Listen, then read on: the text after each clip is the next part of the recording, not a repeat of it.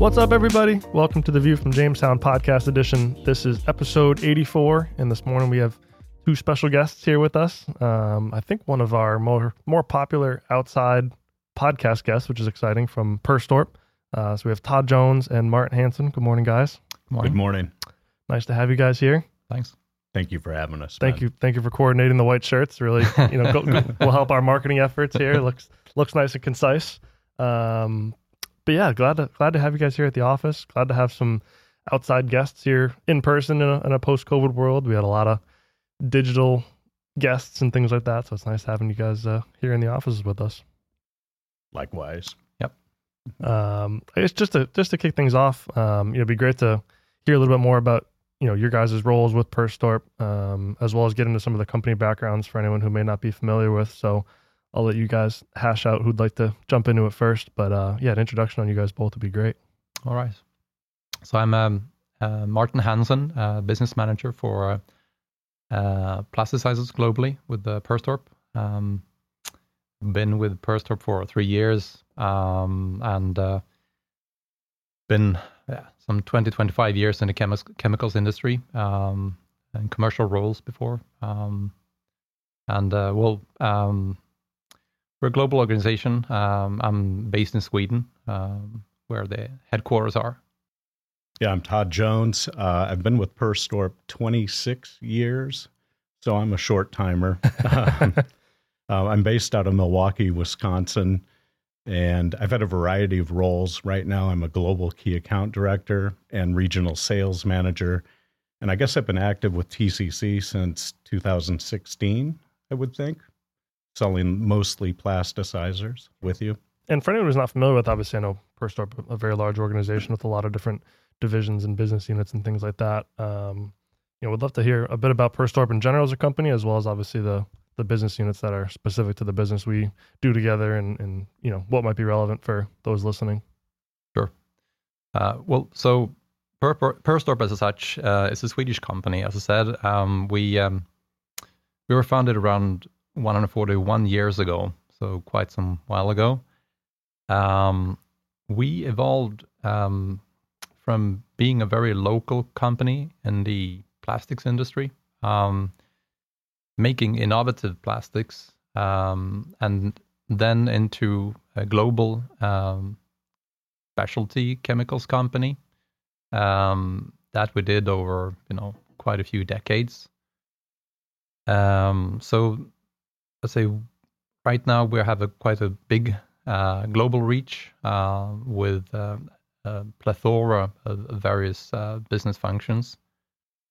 Um, so outside the plastics, we would say we would evolved into um, uh, resins and coatings, uh, engineering fluids, um, and um, the animal nutrition markets as well. I would say that the plasticizer focus um, that we have is is um, is in Americas um, and and Europe, and uh, I would say that uh, in general we, we cover the, the most of the the major vinyl applications uh, with the plasticizers. Um, I don't know if you want to fill in there, uh, Todd, on something. Yeah, I don't have a ton to add. Uh, you did mention the focus segments. Uh, engineered fluids is one. Um, a lot of growth in that area. You're talking aviation, refrigeration. Uh, a lot of that's driven by mega trends. Um, and then a very mature segment, resins and coatings. Uh, that was really, uh, if you take my history of over a couple decades, I spent all of my time in resins and coatings 20 years ago. Now it's it's a focused area, but certainly I've branched out. Had to learn the plasticizer business a few years ago. I even dipped my toes into ag and other uh, what we call complementary products. Megatrends, I like that word. I'm gonna, have to, I'm gonna have to put that in big letters or something. I like that. Do you come up with that, or is that is that a is that a Perstorp company word? Megatrends, like is that? It's in our company presentation. Yeah, Yeah, I like is. that. I like that. You know, obviously I've been here six years, so I guess pretty much right in the beginning of. I think I started in 2017, so I've seen the relationship grow and the business grow and whatnot, which has been great. Um, know, I'm I'm sure you get this question a lot, and it's probably quite a complex question to answer. But obviously, we're sitting here right about mid-November, so we're reflecting back on how the year has been. Seems like maybe the the tale of two halves of the years, with you know the first half of 2022 looking kind of drastically different than the second half of 2022. Um, but I'm sure you're starting to get a lot of questions and planning both internally and externally for next year. Um, obviously, there's a lot of talk about demand and certain applications being weaker or stronger than others. People throwing around the recession word, whether we're already in a recession or heading towards a recession. Um, but I guess in general, kind of how how has business in general been, and what are you starting to talk to customers and and you know both internally and externally for what the outlook for you know next year is? I think Martin and I have spent some windshield time already this week, and and we've we've discussed this. One common thread when we're discussing it is the lack of visibility in, into next year. Um, and part of that is that we have so many different segments.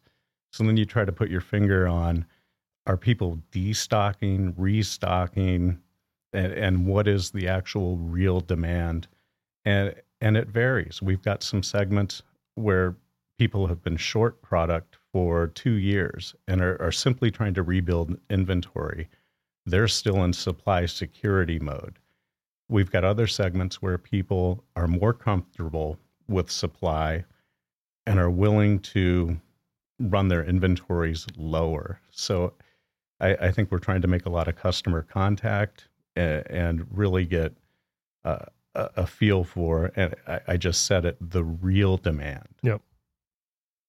And I guess that's a, a interesting question. Obviously, we're coming out of a two, three, four year period of people buying all the raw materials they get their hands on. You know, tight supply coupled with demand being crazy during COVID and low interest rates and all that good stuff, and kind of back in that pivot where you got to figure out, like you said, what the what the actual demand is, what what is it, you know, demand under normal circumstances if people can get mostly whatever they want, and how higher interest rates and things like that factor into it. It's quite the quite the uh, equation. Sounds like you guys are trying to put the pieces together for. And I think Martin might be able to touch on this a, a little bit.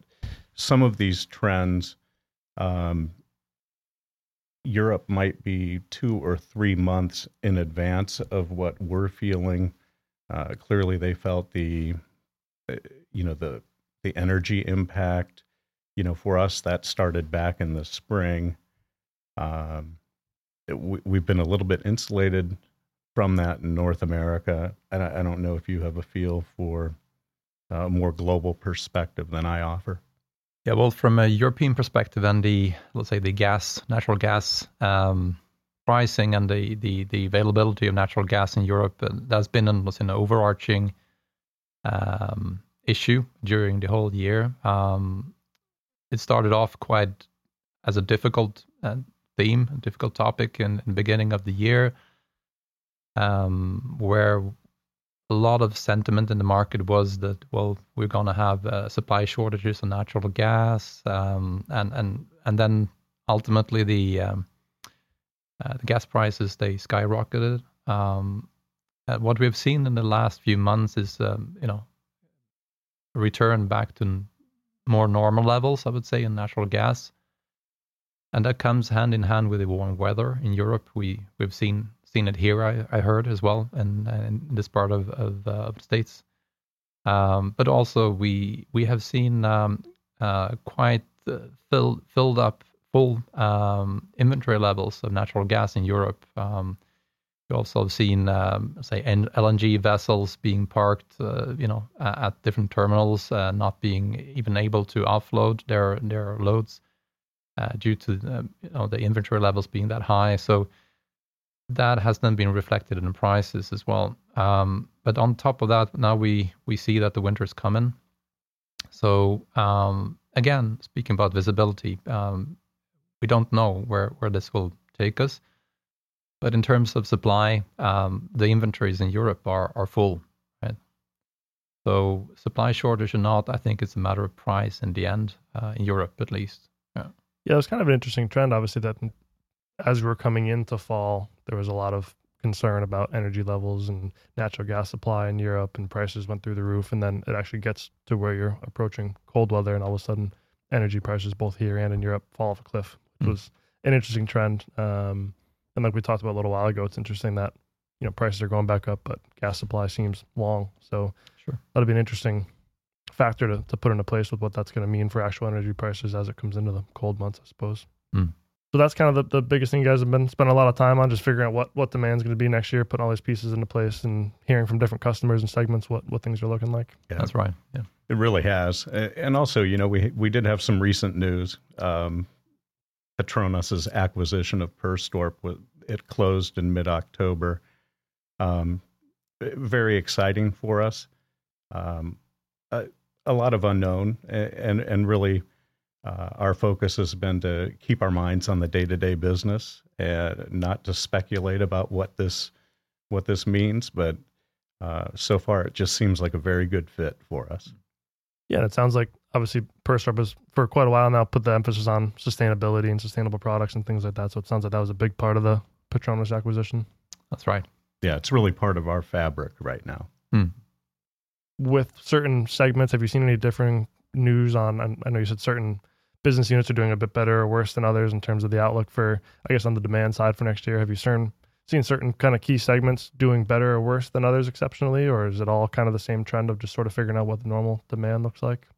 I think again from speaking about the European perspective, I say the, the the automotive industry has been lagging behind for quite some time due to the chip shortage. Yep. Um, and we've seen the last few months that the chip shortage has eased a little bit.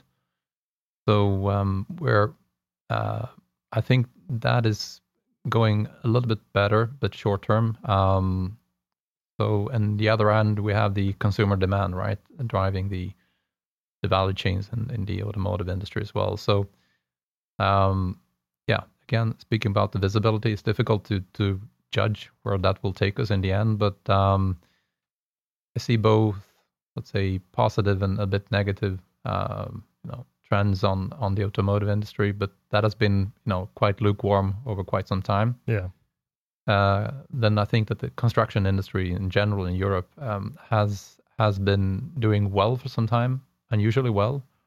Um, but then after the summer, it has been been uh, you know softening as well. Yeah, Have you seen any difference in residential versus commercial, or do you sort of just see it as one one unit? yeah. I think you can can look into the details there as well, but um, it depends on, on on the countries country level as well uh, in in Europe. Um, but but in general, the um, the residential has been has been uh, the whole DIY market has you know uh, totally uh, stopped. I would say. Yeah. Um, whereas the bigger, larger projects are still running uh, until the end of this year, and then when the winter comes, then you have uh, a little bit of a low season again, and then it picks up in the spring. Sure. Right? How about uh, here in the U.S.? Have you seen similar things? Yeah, I mean, if you look into the, the resins and coatings segment in particular, you know, throughout COVID, you really had the packaging um, segment and industrial that really propped up the coatings industry. You know, you think about the changes in packaging, all of a sudden people uh, weren't consuming beverages at restaurants. Uh, you know, they were using cans and bottles at home. You know, so that really, uh, it was almost the hedge against automotive slowing down and then DIY, people had time to paint their homes and, and even hire contractors to do so. Uh, so, so now, you know, you asked a little bit about what's the outlook. If people have already done all these projects, how is it going to look for the coming months? Sure. Unknown. Again, lack of visibility. Um, getting a little bit more specific on things. So obviously, two of the core products, or really, you know, the, the biggest historical product we've done together is obviously the DPHP plasticizer, sold in a variety of different applications here in the U.S. That's Emoltene 100, Ben. Thank you, thank you. okay. I was just making sure you're going to correct me. That was Yeah. a, that, that was a test, and you passed. Good. All about our trade name. of course. Um, in general, how has how has the uh, Emoltene 100 been on the supply side, and what's the outlook for for next year? Do, is that one of the ones that's been caught up and really been a, a strong product throughout throughout COVID, or how has how you know how are things on the DPHP specifically? Well, we- we had the lengthy turnaround earlier in the year. Sure. So that uh, obviously constrained our supply. And that lengthy turnaround uh, came right after the spike in energy costs. So now we're going to get back to assessing, uh, again, the real demand. And quite frankly, we've got to rebuild our customer base. Sure. I I know you're in the same mode with our product Yep. And what are some of the key? So, if, for anyone that's maybe not familiar with DPHP specifically, um, you know, what are some of the key end, end uses that the DPHP goes into? It's mainly into wires and cables, um, roofing membranes. Um, again, speaking about the automotive industry, Yep. um, automotive interiors, uh, and to a certain extent also uh, adhesives and sealants. Um, so those are the, the, the key segments um, for for Emoltene 100. Yeah. And that's one of the, I guess, key examples of kind of looking to see what the demand's going to look like next year as you see what automotive's going to do and construction's going to do. Sort of a, a wait and see and, and see what the, the demand, demand looks like for next year in those segments. Absolutely. So, but you're also right that you said before, looking more into the detailed uh, picture out of construction. You know what, what's actually going on in the different uh, sub segments there, Sure. And and how will how they're faring, uh, you know, during next year. Yeah. Yeah, and one of the more exciting products we've been working on um, as a company, and obviously, you know, together has been the the Pevalen, um, which we've been working together over, I guess, a good couple of years now. Um, Todd, I don't know if you want to maybe introduce Pevalen and the various Pevalen Pro grades. Um, you know, what it is, where it comes from, why it's such a great product. Um, you know, speaking from if if someone's completely unfamiliar with with Pevalen as a product, you know, give us the give us the elevator pitch. Well, the elevator pitch for Pevalen is it is a true non phthalate plasticizer, and it's a general purpose plasticizer. It shouldn't be um, considered only for specialty applications. Um, it, it's for broad use. And one thing about Pevalen that people should remember we are a, producer of phthalate plasticizers, Emoltene 100. Yeah. But that doesn't slow us down on developing Pevalen, a non phthalate alternative. Uh, do you want to speak to the pro grades of probably both products? Yeah, absolutely. So um, the pro grades, um, we started off quite early in Perstorp um, with launching uh, renewable or say products based on renewable materials, raw materials, uh, under the um, uh, let's say the uh, the brand Pro Environmental Products. Um, so typically we have the uh, the names Pevalen Pro, uh, and then a certain number, which then uh, shows the uh, say the percentage of renewable um, content. And there we have uh, Pro 8, so that is an 8% uh, renewable content, um, and 36, and then we are moving towards the 100 as well. So a fully renewable, true non-phthalate uh, plasticizer, uh, general purpose plasticizer, which I think would be quite quite a unique product in the market, quite a unique offering, I would say.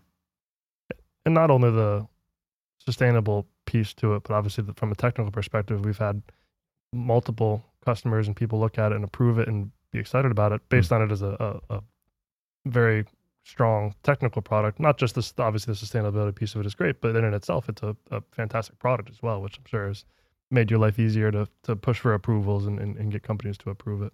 It is easier. And, and the one thing to remember about our pro grades, uh, they're achieved through mass balance production. Sure. So they don't differ from our current grades of product. So it debunks the argument of, oh, it's pro environment, it's more expensive, lower quality, I'm going to have to sacrifice.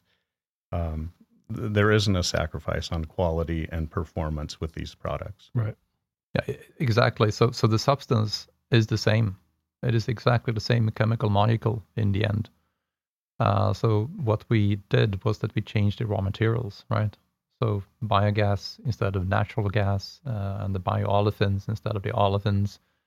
So that is a change we do, and we do that within, let's say, the traceable uh, and physical uh, chemical traceability uh, within the system there.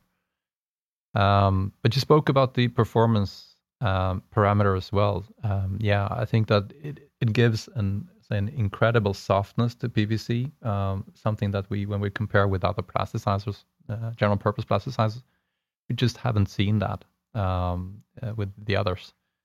Uh, we also um, distinguish this product distinguish itself by the low volatility and uh, low migration, uh, low water absorption as well, um, and also an excellent uh, UV stability.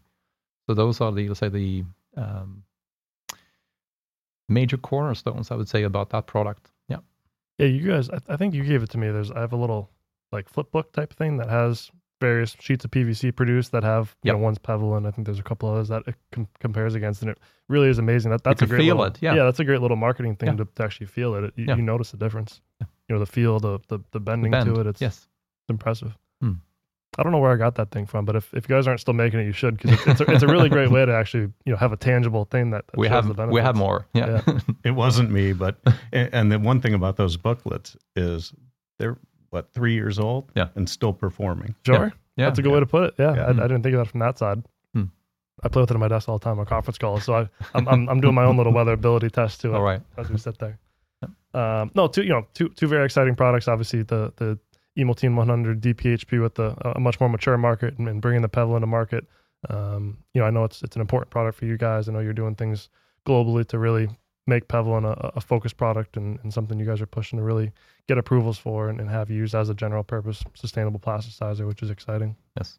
Definitely, and and uh, we we didn't share uh, as far as availability and the volumes we produce. We we do have a plan in place to increase that, and uh, which is very positive. positive, and it does involve uh, investing in assets of of the raw materials that make up the product.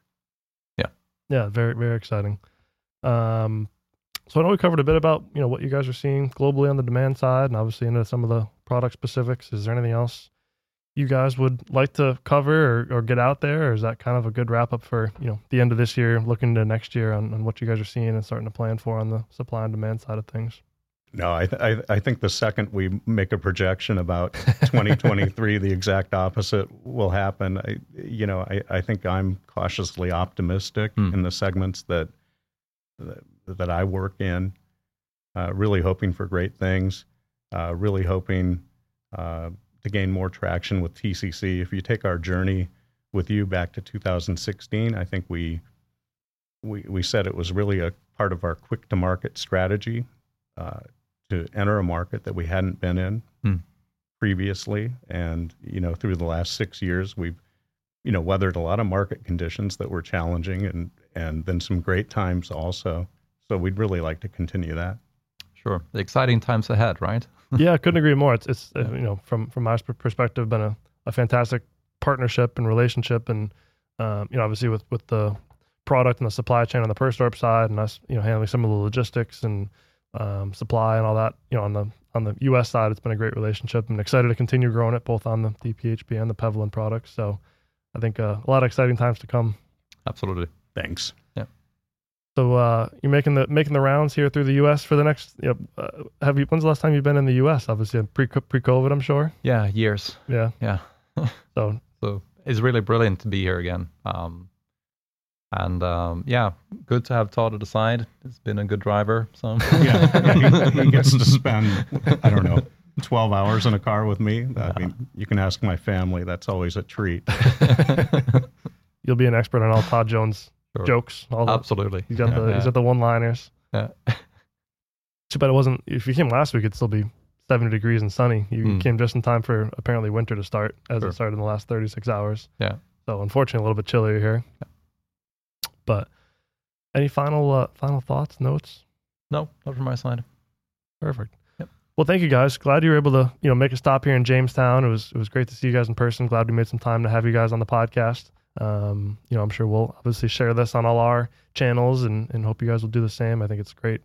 You know, there's a, a lot of people I'm sure having a lot of the same questions and thoughts and concerns about next year and what the outlook is. So it's it's great to get another opinion on it and, and see what's to come. Um, especially Todd with you, you know, hyper focused in the U.S. and looking at Mm. things on the global basis. So it's Sure. a great perspective to see what's to come and what's happening, what you guys are keeping an eye on. So really appreciate your time. Really good to uh, talk with you guys, and uh, hopefully have you on a uh, episode here soon to see how correct some of our predictions were. All right. Look forward to it. Yeah. Exactly. Thank you guys. Really Okay. appreciate it. Yeah, thanks. Thanks, All right. Ben.